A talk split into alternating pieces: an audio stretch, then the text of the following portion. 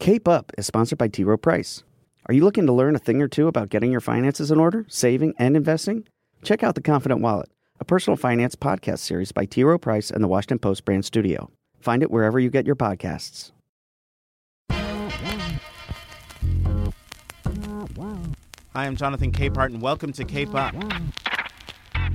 When the Justice Department issued its report on the Ferguson Police Department in 2015, the nation was shocked to learn that the Missouri town and courts were financing their operations by levying fines and jailing the poor for not being able to pay. In her new book, Punishment Without Crime How Our Massive Misdemeanor System Traps the Innocent and Makes America More Unequal, Alexandra Natapoff exposes this greatly mythologized yet little understood part of the criminal justice system that's ensnared 13 million people. As you will hear in this discussion recorded during an event with Politics and Prose Bookstore, the world of misdemeanors is sprawling. It criminalizes poverty, and pleading guilty is not the end of the story.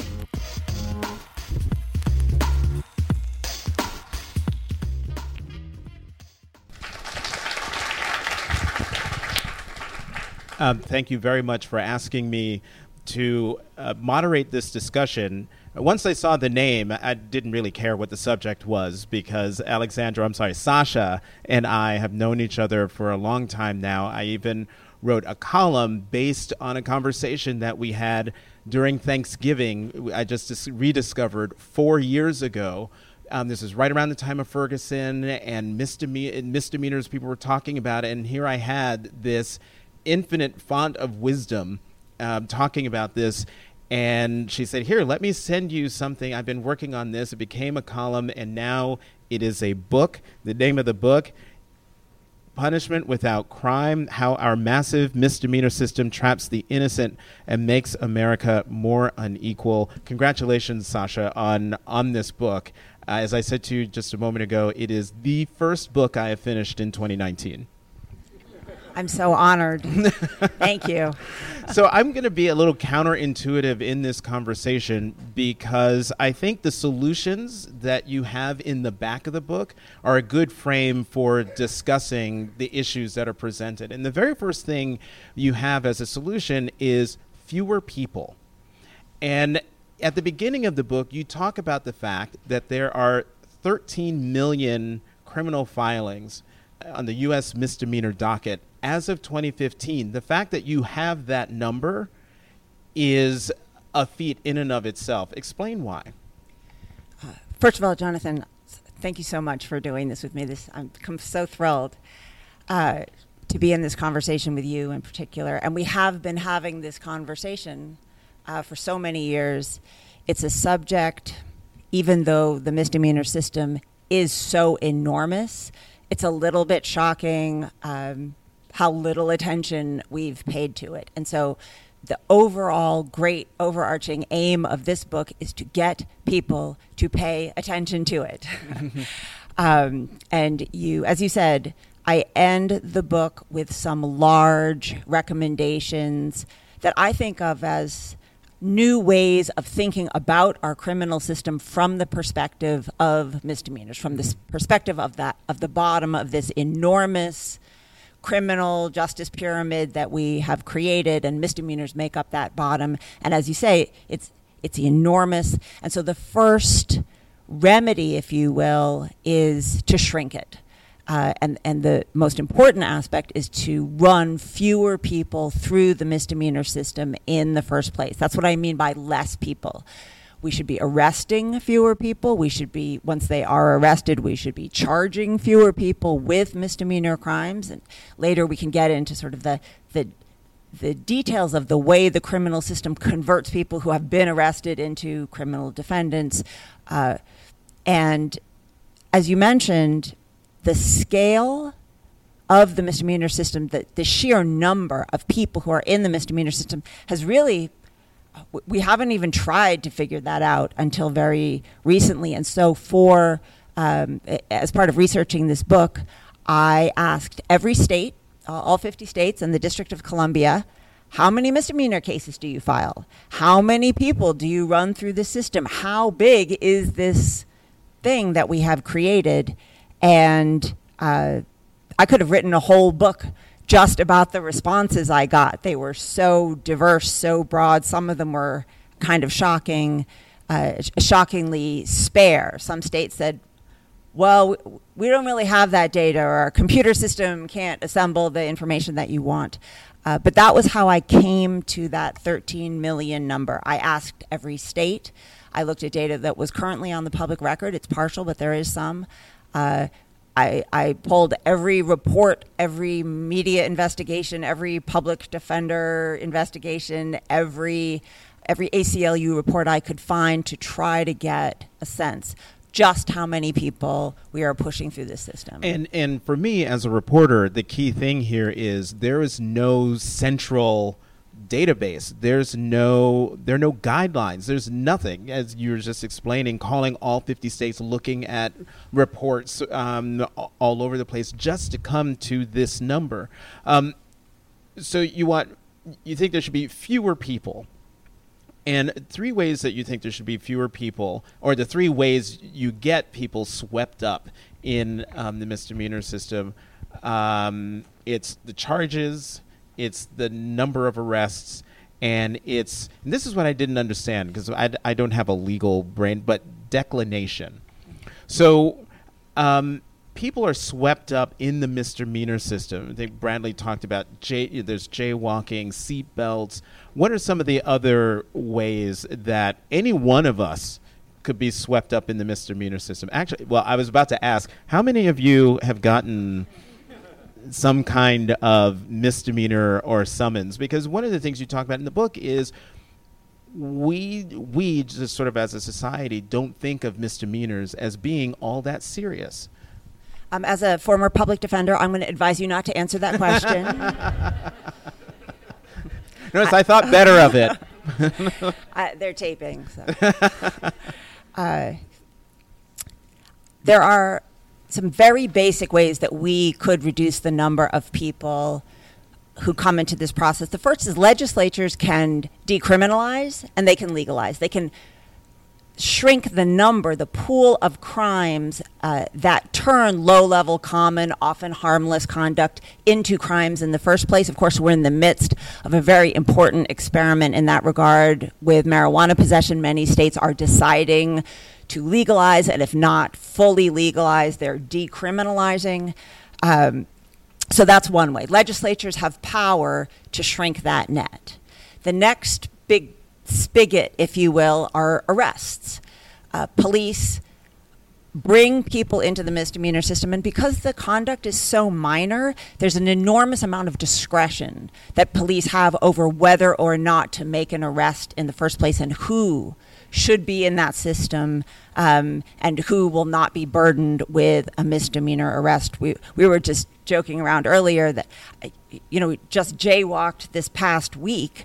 Um, and, then, and then we think about how is it that some people end up in the misdemeanor system for jaywalking and some people don't. And the answer is police discretion. Uh, we've we uh, police have many tools at their disposal. Um, they can issue citations instead of arrests. They can, um, they, if, if there's a situation that needs to be intervened in, we, there's a lot of research now on hotspot policing and targeted policing that involves more intervention, problem solving interventions rather than kind of this kind of broad net um, uh, of, of arrest sweeping people in. The next step, once police have arrested you, is what happens to that arrest. And that's where this term declination becomes so important. A pro- typically, a prosecutor, and, and, this is sort of the heart of what the prosecutorial job is, prosecutors get to decide should that arrest become a criminal case? Will you have merely been arrested? And I say merely advisedly because even being arrested can be burdensome and frightening and, of course, threatening. Um, uh, but being charged with a crime is an entirely different uh, uh, a ball of wax. It's a, it's, it's a very serious event in a person's life. And prosecutors decide that. And the way prosecutors decide it is they look at those arrests and they either decline the arrest, they say, it's enough. It was enough to arrest that person. It is not worth giving that person a criminal charge, potentially a criminal record, or they let that arrest go forward and become a full fledged criminal case, at which point now you're you may be entitled to a public defender. Now you're facing criminal charges. Now the legal system is kicked in. And the bottom line is that declination rates in the misdemeanor system tend to be very low. In other words, prosecutors are letting those arrests become cases at very high rates. And one of the recommendations in the book, uh, and also a recommendation that I made in a, in an op-ed that I wrote for the New York Times the other day, we want those declination rates to be higher. We want prosecutors to take more charge of that pipeline. And that leads to um, another sort of overall recommendation or solution, and that's less jail. Um, I'm going to have you incorporate um, your thoughts on less jail with less punishment.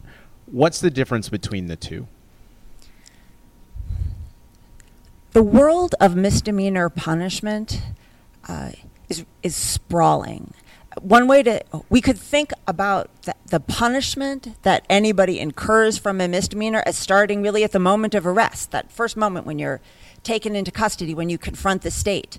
Uh, for some people who in in highly policed neighborhoods, for example, where everyone expects to be arrested, we might say something like that the punishment begins even earlier in anticipation of being pulled over, for example, or of, of being stopped.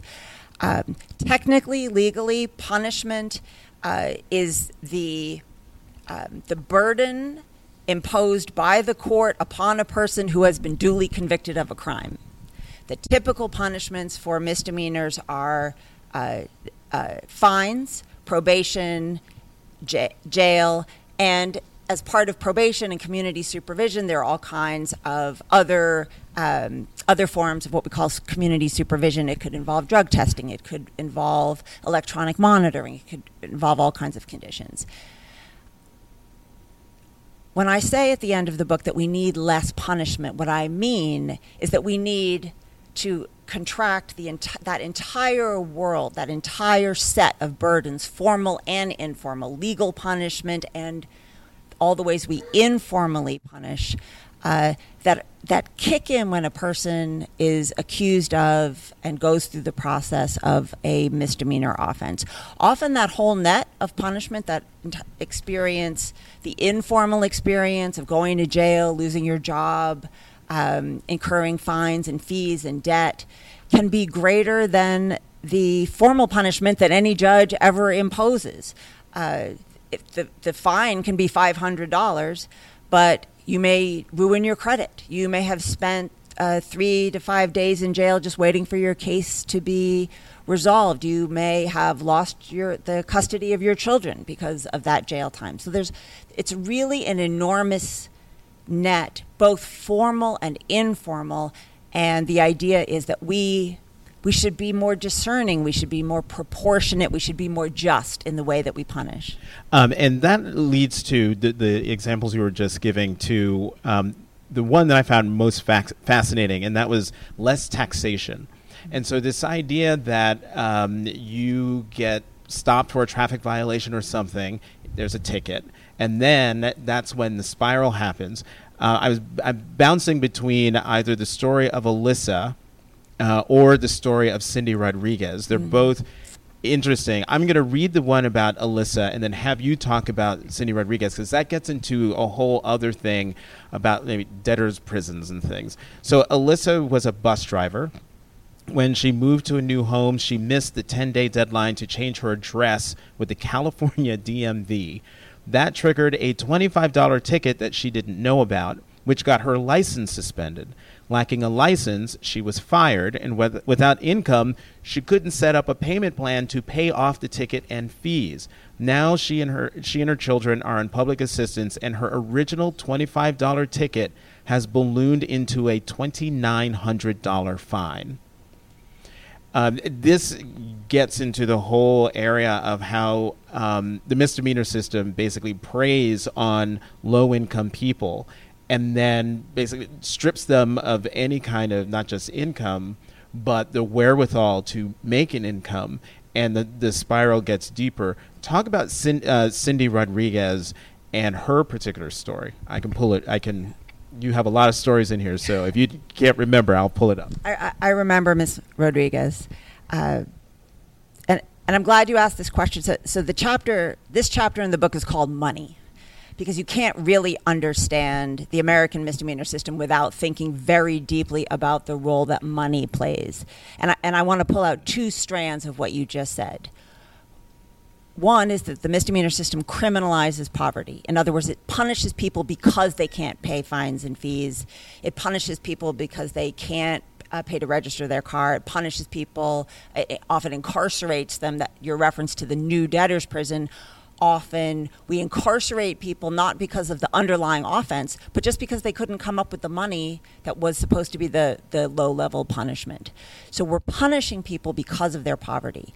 And at the same time, and this is why I, I frame it as a question of less taxation, in many ways, those fines and fees, that wealth stripping of the poor, is funding the system itself. It's funding courts, it's funding probation offices, it's funding public defender offices, it's funding prosecution offices. So the story of Cindy Rodriguez uh, uh, occurred in Tennessee, and the reason we know about it is that a, a, a lawsuit was filed against the county in which Ms. Rodriguez lived and the private probation company that the county had a contract with. And what happened to Ms. Rodriguez is that uh, she, I think she was, she was, you know, in her 50s, uh, disabled, living on um, disability benefits, very low income, no criminal record and she was charged with shoplifting. And her punishment for the shoplifting was a $500 fine. That was it. But she could not pay that $500 fine, and so she was put on what is called a pay only probation. So, so this is what happens to poor people. If they can't pay the fine up front, they're put on supervision only because they cannot pay the fine. And so she was put on pay only probation with um, I think it was called PCC, which I, mm-hmm. I don't recall what it uh, stands for, but it was the Providence Community Corrections Inc. Um, Providence Community Corrections Inc. was was the name of the private company that supervised Ms. Rodriguez and thousands of other people in Tennessee and around the country. And what PCC de- de- did, as do so many other private probation companies, is once she went on probation, they started charging her fees. So there's a monthly supervision fee. There's a fee every time they drug tested her. She didn't have it, it wasn't a drug offense, but they still required her to be drug tested, um, for which they charged her a fee. When she failed to pay her fines and fees, they had a warrant issued for her, for which they charged her a fee. Mm-hmm. Uh, so you can see where this story is going. By the end of the year, Ms. Rodriguez had given them every penny she had. They, she signed over her disability check to them. Uh, she fell and broke her tooth and did not have the tooth fixed. Instead, she gave the money to PCC. Uh, she lost her car. Uh, she was literally impoverished. She was pushed further into poverty and had paid off um, 400 and some odd dollars of that original fine. And PCC said to her, No, you haven't. You've only paid off the fine, the fees that you owe us. You haven't made a dent in your original court debt and they went back to court and said, put her on another year of probation with us because she hasn't paid off her fine. And the reason I include this story is because, one, it's so appalling and egregious. Um, two, it triggered this lawsuit in which PCC had to finally settled with the thousands of people that it supervised and had to pay them $14 million uh, in settlement. Uh, and it is part of a wave challenging what has been this underground, sort of secretive taxation, wealth stripping function of the poor through these private probation companies. And, and this is a story, and this gets to why we were having that conversation in in the kitchen at Thanksgiving four years ago, because this is around the time of Ferguson, and the and the um, Justice Department report had come out. I think um, was it then, or we were talking about it? But 2015 it came out, so it okay, must have been so right we were around then. right before. So I bring that up because it was the Justice Department's report on the Ferguson Police Department where the nation sort of had its eyes open, and to use your word, the nation was appalled to find out that the city of Fer- the township of Ferguson was funding itself on the backs of its poor residents through fees and tickets and warrants and and everything. Can you talk about the get into a little bit of the history of these misdemeanors, uh, these misdemeanor charges, these debtor prisons, and how the long history of basically controlling people of color. So I think if it weren't for Ferguson, we would be having a different public conversation about uh, the role of the misdemeanor system. It really did put so many people on notice that uh, the, of the reach of the misdemeanor system, how re- what a kind of regressive taxation system it is, uh, and and how deeply it reaches into the lives and families of community of the of poor and especially poor people of color. And there's a there's a chapter in the book called History and for the historians and the audience, I want to issue a caveat. It's not a it's not a full history of the misdemeanor system. The misdemeanor system is ancient. Uh, you know, we borrowed it as we did so many other things from the British. Uh, misdemeanors have been used literally for centuries to raise money and um, and, and control disadvantaged populations. But but I zero in on a couple of moments in American history history that I think are so representative and so illustrative. So one thing that we, we don't think about when we think uh, about the misdemeanor system or places like Ferguson and, and, and these courts uh, is that after the Civil War uh, and after emancipation, the Southern criminal system converted its misdemeanor apparatus into a mechanism for re enslaving African Americans quite intentionally. There were arrangements between sheriffs, local magistrate judges, and local industries. And the sheriffs would go and arrest African Americans for vagrancy, spitting, um, loitering, trespassing.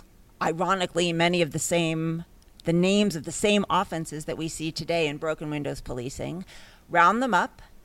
Uh, they would be convicted in local municipal courts. They would be fined in ways that they couldn't pay. And so the court would sell them, in effect, uh, to industry who would act, who would put up the money for the sentences, um, and thousands of people died. Um, they were put to work in coal mines and factories, back on plantations, and uh, it was really disgusting and shameful chapter of American history, but also of our criminal system that I think we haven't really we haven't really kept in the conversation.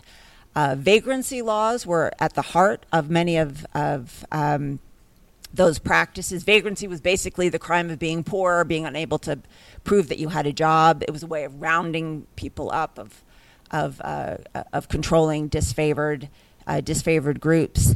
And vagrancy laws were declared unconstitutional in, in the 1970s, but we are now in the midst of grappling with yet another historical moment.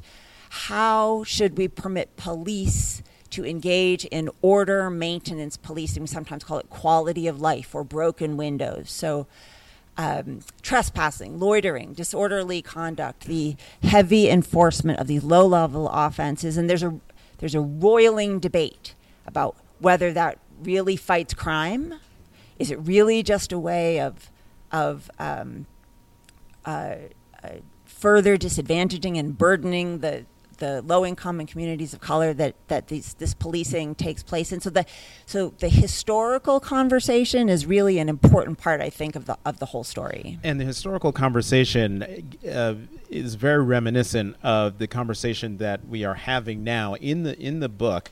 Um, for those of you who might have it, it's page one fifty two. Um, you uh, write about Baltimore. Um, you are a public defender in Baltimore. And on page 152, you write, and there are a lot of statistics, but between 80 and 90% of order maintenance charges are brought against black defendants, although they make up only 63% of Baltimore's population. Indeed, the assumption that trespassing is a black crime is so deeply ingrained in Baltimore Police Department that it is written into the form that officers use when they make a trespassing arrest. The form contains blank spaces for the arrestee's name and the address of the of the arrest, but there are no spaces for race or gender. Instead, the form has already been filled in to read, and she has in all caps, black male. That's that's now. Having been a public defender in, in Baltimore, uh, were you were you shocked by this or by any of the things that you learned as a result of doing all the research for your book?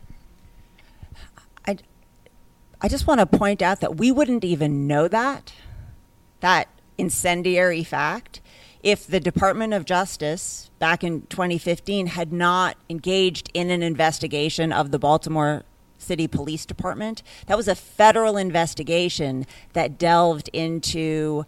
Uh, the Was that pers- after Freddie Gray, as a result of the Freddie Gray death in Baltimore? Uh, I believe it was Justice bef- it was Department before. Before, okay. the Baltimore City Police Department has been in a long battle with the NAACP and with many um, uh, many entities over this kind of policing that has persisted for decades and decades. Uh,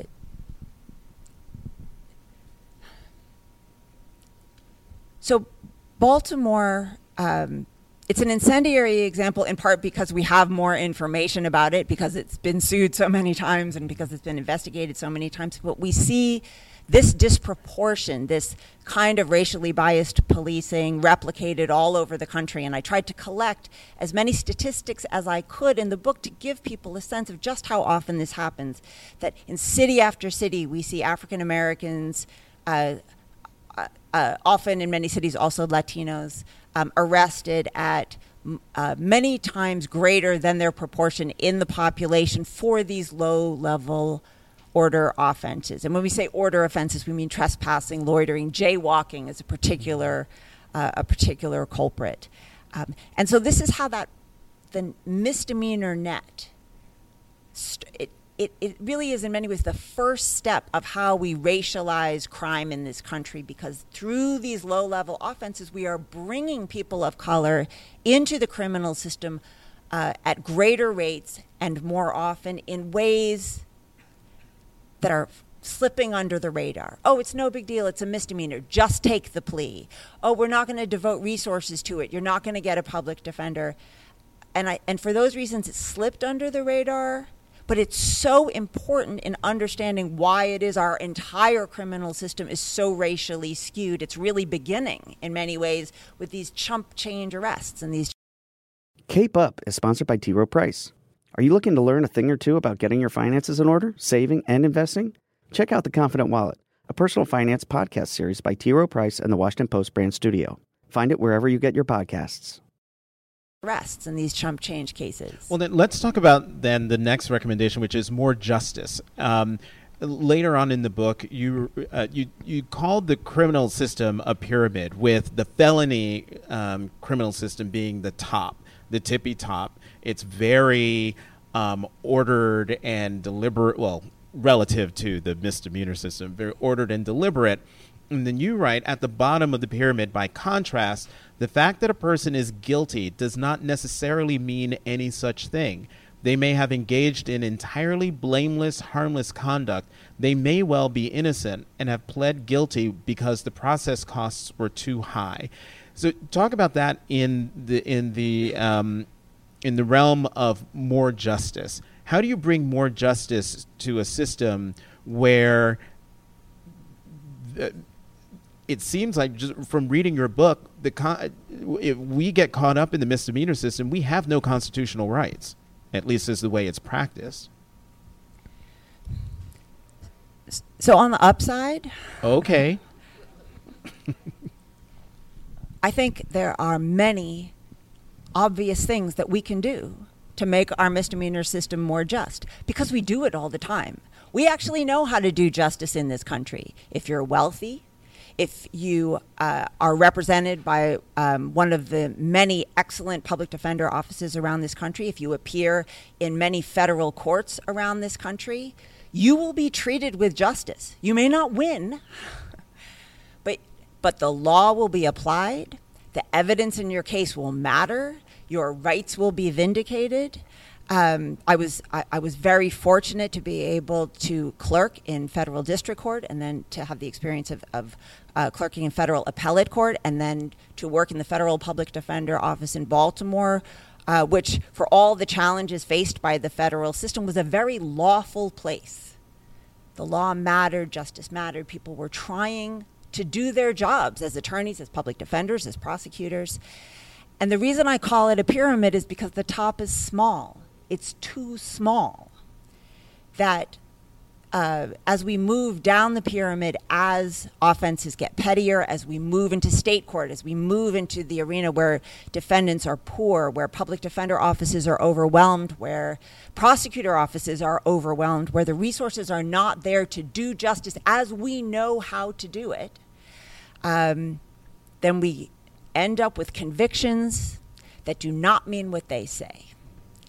And it's such I think it's such an important point because a conviction is such an important thing. We rely on it for so many things. It's meaningful. It's not just it's not just a ticket. It's not just a bureaucratic event. If if someone has a conviction, it's meaningful to them, to their families, to their employers, to the community. And yet in the misdemeanor system, often those convictions are not produced according to law. We disregard the law in misdemeanor courts all the time. Uh, the convictions may have been produced without the assistance of counsel. Prosecutors may not have had time to screen those cases and think about them. People are under enormous pressure to plead guilty. And so when I the the, the line that you read we we I, should live in a criminal system where if someone has a conviction, we should be able to conclude from that conviction that they did the thing that they were convicted for. And it's not true in the misdemeanor system. All too often, if someone has a conviction, all we conclude is that they were likely to be arrested for all kinds of reasons that may have not, had nothing to do with the evidence, that they were likely to have been rushed through the process in a speedy way, pressured to plead guilty, and that they were likely to plead guilty not necessarily because they were guilty, but because they couldn't make bail or they didn't have adequate counsel or because they didn't understand the consequences. And that and we have the tools to fix that. We know how to run a lawful system. We just haven't done it in the low level courts. You know, you're talking about about bail. Can we just uh, we're going to open this up to to Q&A in about okay, 5 minutes. So so um, bail is a uh, particularly problematic in in all of this. In in the five minutes or less, so I could squeeze in one more question before we go to Q and A. Um, why is bail problematic, and why is bail really part of a hub of this pro- of the problem with the misdemeanor system? So bail, for those of you who don't know, it's it's a, a financial, a monetary deposit that courts require some defendants, not all defendants, to pay uh, to ensure that they come back to court. It's essentially a, a good faith deposit. So you, uh, depending on the seriousness of your case, you might put down a few hundred dollars or thousands of dollars, or in a very serious case, uh, a million dollars um, if you're a, a, hedge fund manager, uh, to ensure, and, and if you don't show up to court, then you lose that deposit. But what bail has morphed into in the low level court system is essentially a way of pressuring poor people to plead guilty because a $500 um, bail amount is out of reach for many people, for many families. Uh, there was an Atlantic article a few years ago that pointed out that f- most Americans, not not just um, indigent or poor Americans, but most Americans do not have four hundred dollars easily lying around. That's emergency money. So if you don't have that money, you stay in jail. And every day you stay in jail with a plea offer on the table is a day that you could be getting out. And so many people take those deals not because they're guilty or not because anyone has really decided whether the evidence supports the conviction or they should be convicted, but as a way of buying their freedom. And uh, those pressures are coming to light. We have seen now far more attention paid to bail with the death of Sandra Bland, of course, the, the death of um, Kalief Browder in New York, the suicide of Kalief Browder. Um, so, so I think that that issue is coming to the fore, but in many ways, that's a misdemeanor problem. Those low level amounts of cash bail that people can't afford are generating outcomes that nobody wants. And um, the thing that I found most uh, interesting and informative in your book is, sort of your push to um, demythologize this notion that pleading guilty to a misdemeanor is no big no big deal. Like once you do that, it go it goes away. It never really goes away. And you tell this story. You have several examples. One example that um, sticks in my head is the young Latina who was, um, I guess she was, there was a traffic stop. She had a little pot. She didn't tell her mother because she was scared, so she did all the court stuff by herself. Um, she did all the little programs, and she thought it was done until she went. She was applying to college, and she applied for financial aid, and they found out about it, and she was stripped of her financial aid. And you've talked at um, um, various moments during our discussion about the other impacts of people pleading guilty and how it comes back to haunt them. Basically, in the misdemeanor system, you never really pay your debt to society. You are constantly paying through um, missed income, missed homes, missed jobs, um, and other uh, you have a term term of art. It's a um, wealth stripping or something like that, as you as you call it. Um, Sasha, I'm going to stop rambling and open it up to questions um, from the audience. As Bradley, you've got you've got the mic. Short questions, short answers. No speeches. Um, I don't want to be rude, but um, if you are launching into a speech, I'll, I'll interrupt you. I And I, don't mean that. to be rude, but I'll be rude. I second what Jonathan just said. Uh, thank you so much. You raise a very significant, important issue, and I and I laud you for that. But with the focus totally on punishment without crime, aren't you possibly enabling uh, occurrences where there is crime without punishment? The opposite of punishment without crime, you're not addressing the other angle, crime without punishment. Thank you. There's a lot more crime without punishment than there is punishment without crime in our country. Uh, police and prosecutors can only do so much. And so I- think one of the benefits of making sure that our misdemeanor system is actually going o- after crimes that we think warrant punishment, that, do, that, that we are punishing people in proportionate and fair ways according to law, would permit our misdemeanor system to do more of what it needs to be doing. So, so we've talked a lot about order maintenance offenses, loitering, spitting, jaywalking, and everyone goes, how are these even crimes? But of course, there are serious misdemeanors: drunk driving, domestic violence. There are assault, all um, uh, in some jurisdictions, car th- uh, breaking into cars. We need a misdemeanor system that is capable of protecting people, of doing low level, uh, promoting low level public safety. And one of the arguments in the book is that because we've let it become this uh, sort of sweeping net of, uh, of um, impoverishment and social control, we haven't we're not forcing it to do the job that actually we all wanted to do. We all want to live in neighborhoods where people are not committing misdemeanors on our front doorstep all the time. So, so it's not. I, I, I don't think it's either or. I don't think it's instead of. I, I think that's how we get a functional misdemeanor system to by improving its integrity. Thanks.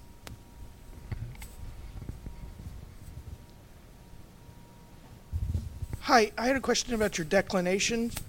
Sorry, your declinations um, thoughts.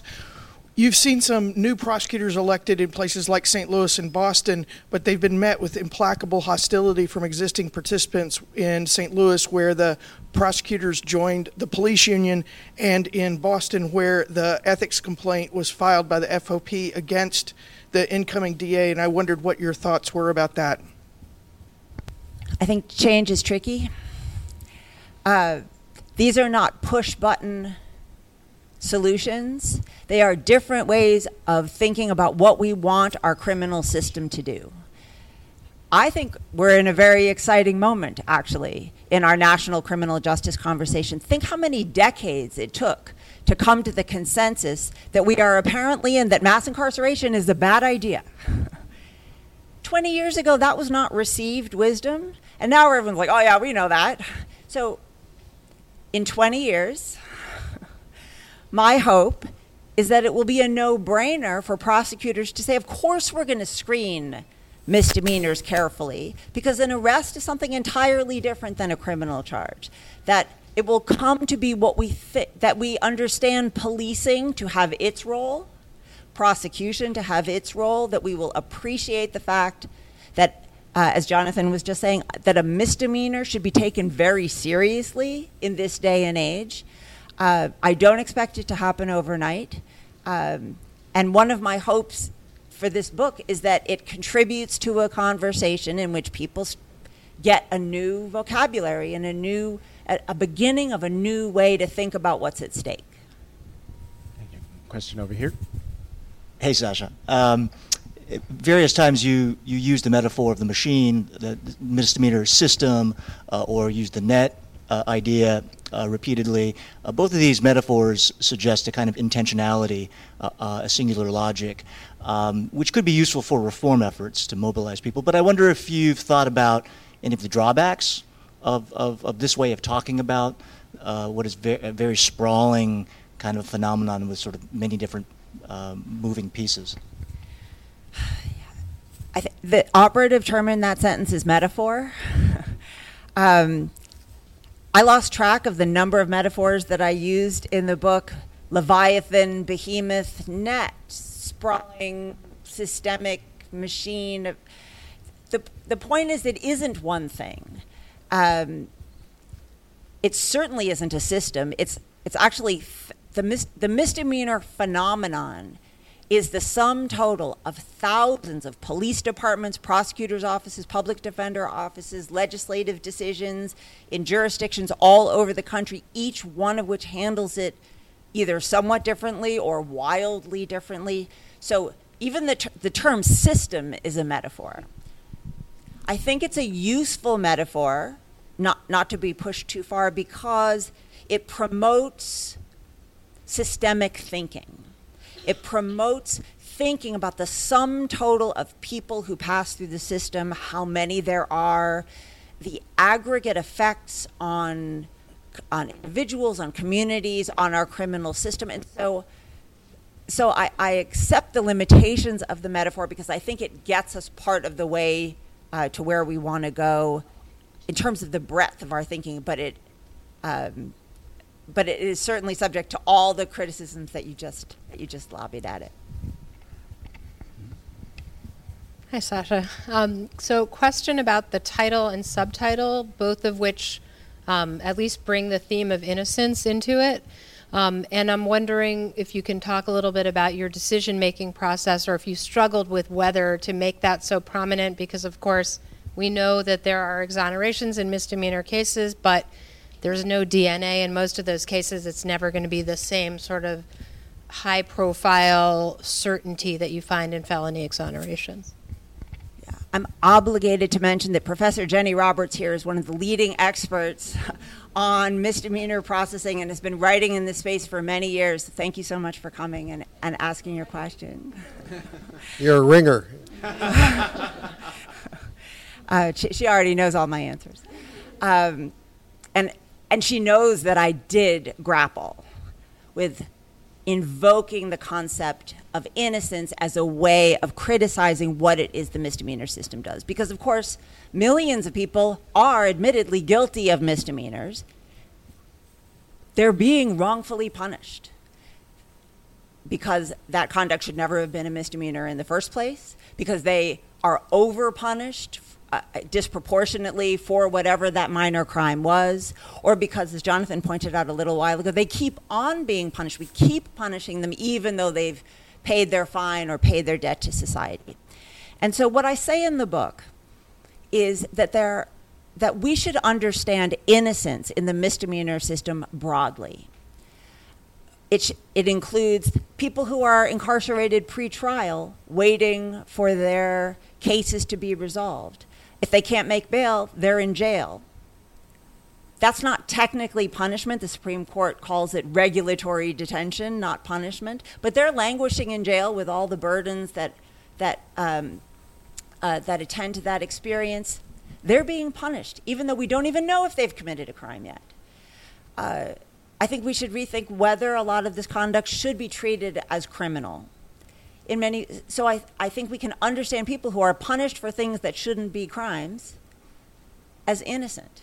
Of course, there are also classic examples of wrongful conviction in the misdemeanor system. We round up people and pressure them to plead guilty, and they plead guilty to crimes they didn't commit. Classic innocence movement kinds of, uh, of uh, wrongful conviction.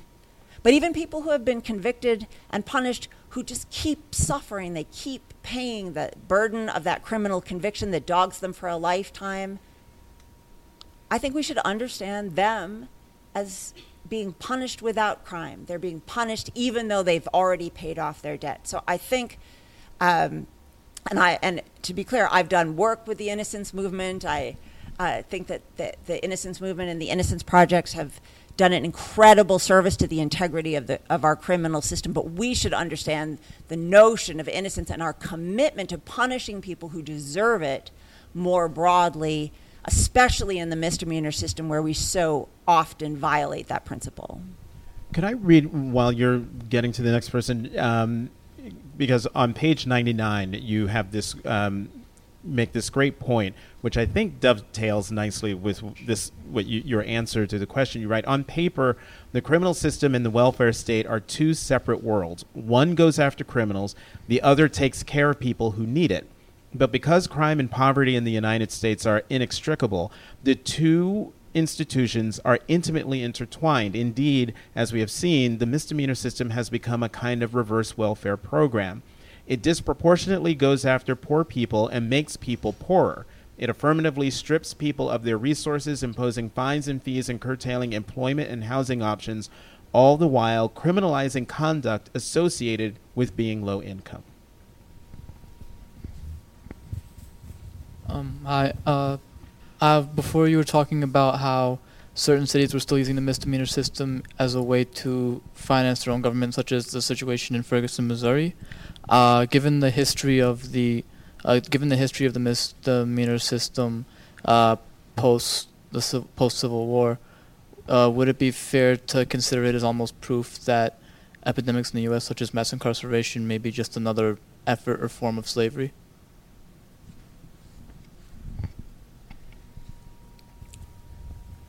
So some things change and some things don't.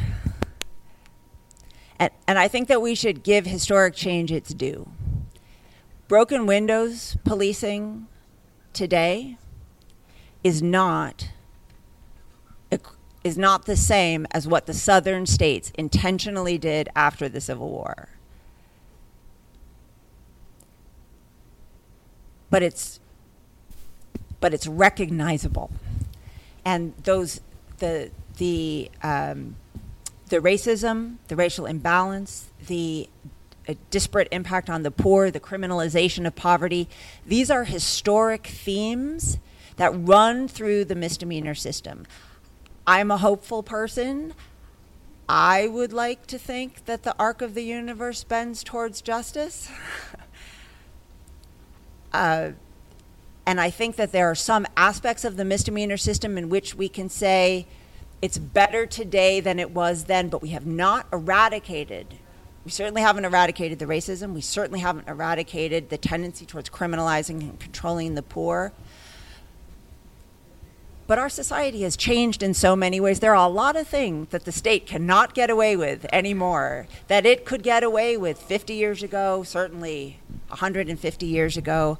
Um, and it's one of the reasons that I'm hopeful because we do see change. We see pushback against stop and frisk. We see pushback against broken windows policing. We see pushback against the racial disparities.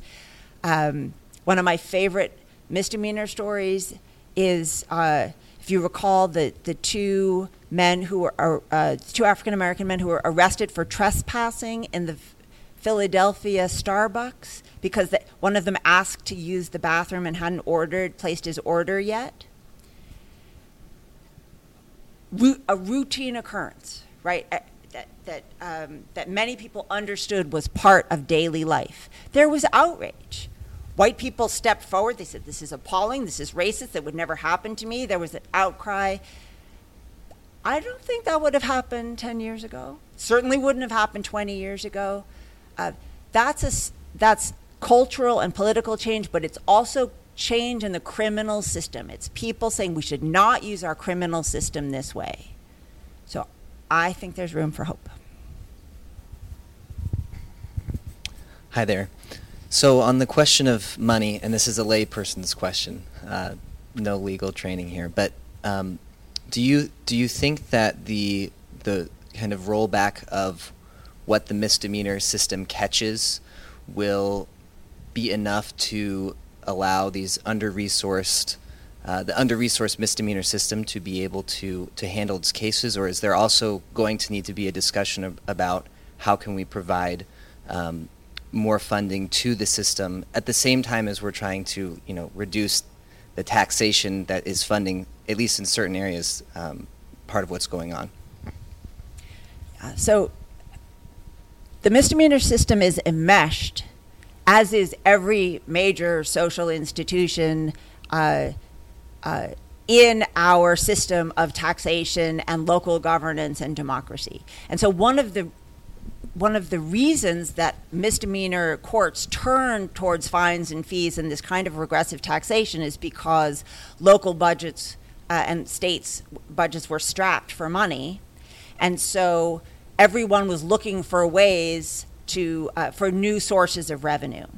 And so, in, I think one of the ways we can understand what happened is that there was a vulnerable, unprotected population at the mercy of these local institutions, and no one was watching. And it was an easy way for those institutions to raise funds. So you're absolutely right.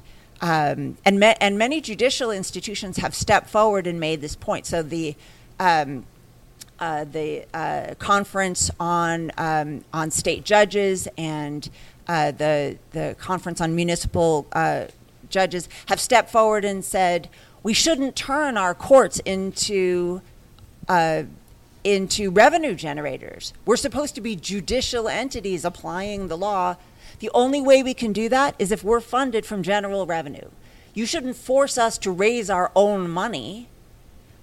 Uh, any and because it's part of our democratic structure. So there is, I think, the beginning at least of a robust conversation on precisely that point.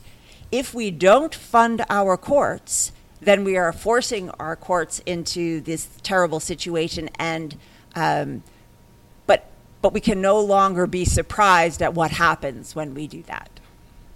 So there's time for one more audience question, and then um, uh, Jonathan and Sasha will uh, wrap up the conversation. Uh, hi, thanks. Uh, it's evident that most of the pressure from us citizens would need to go to our state legislatures to get anything changed. But I'm wondering, as a non attorney, how much devolves all the way to the local level? The counties, the cities. Uh, you just mentioned that they've been using it to raise money. Where do we put our efforts? Anywhere. because our criminal system is a profoundly local system. I think it's it's misleading to be in Washington D.C. because the federal judiciary occupies such an enormous place in our understanding and our imagination. The federal system files fewer than 5% of all criminal cases in this country. It's democratically important, it's symbolically important, but most of the stuff is happening at the state and county and local level.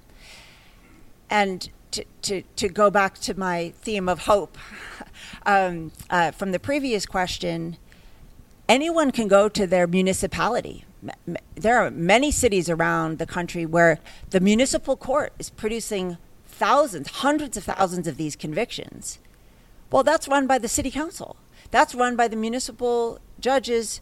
Um, it's sitting right there for local engagement and local change. So I think actually there are enormous opportunities for local engagement at many, many levels of governance. We don't need to wait for Congress. Uh, we don't need to wait for the Supreme Court. Um, change can happen at the uh, immediately uh, as soon as a city or a county or, or a state citizenry decide that they that that's what they want to happen. I think.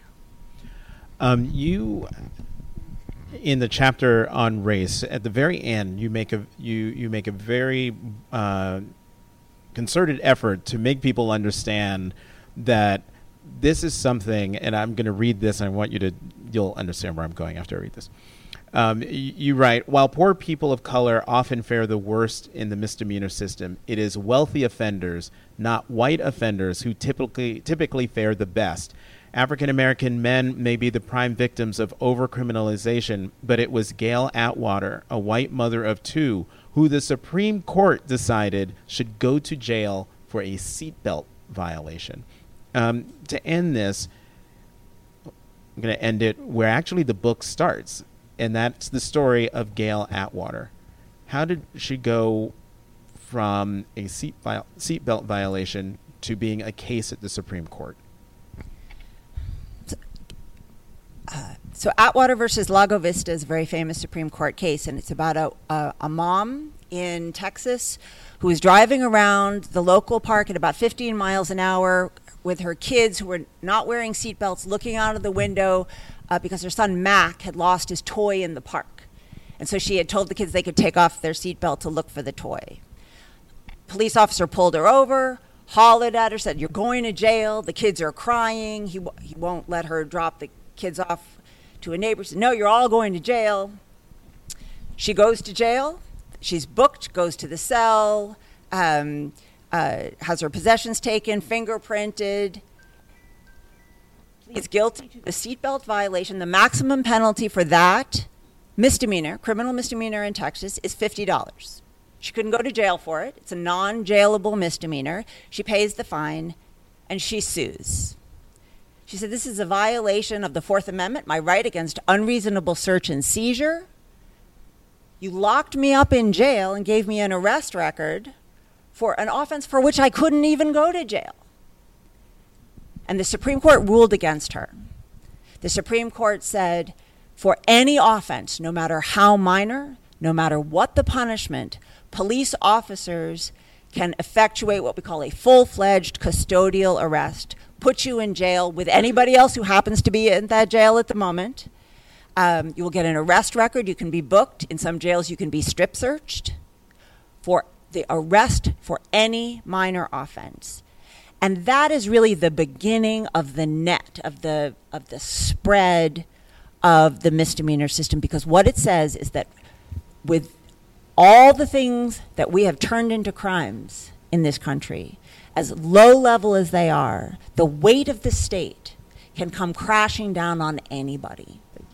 Um, well, I, I'm leaving on that on that very dramatic note. The name of the book is "Punishment Without Crime: How Our Massive Misdemeanor System Traps the Innocent and Makes America More Unequal." Alexandra, Sasha Natapoff, thank you very much. Congratulations.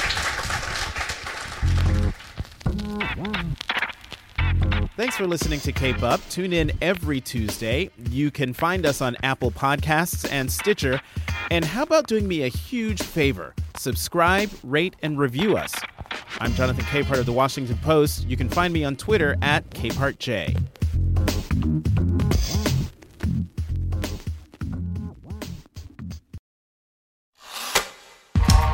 If you like Can He Do That, you should check out some of our other great podcasts, like Post Reports. Every afternoon, host Martine Powers brings you the unparalleled reporting and analysis you expect from the Post newsroom in our newest daily podcast.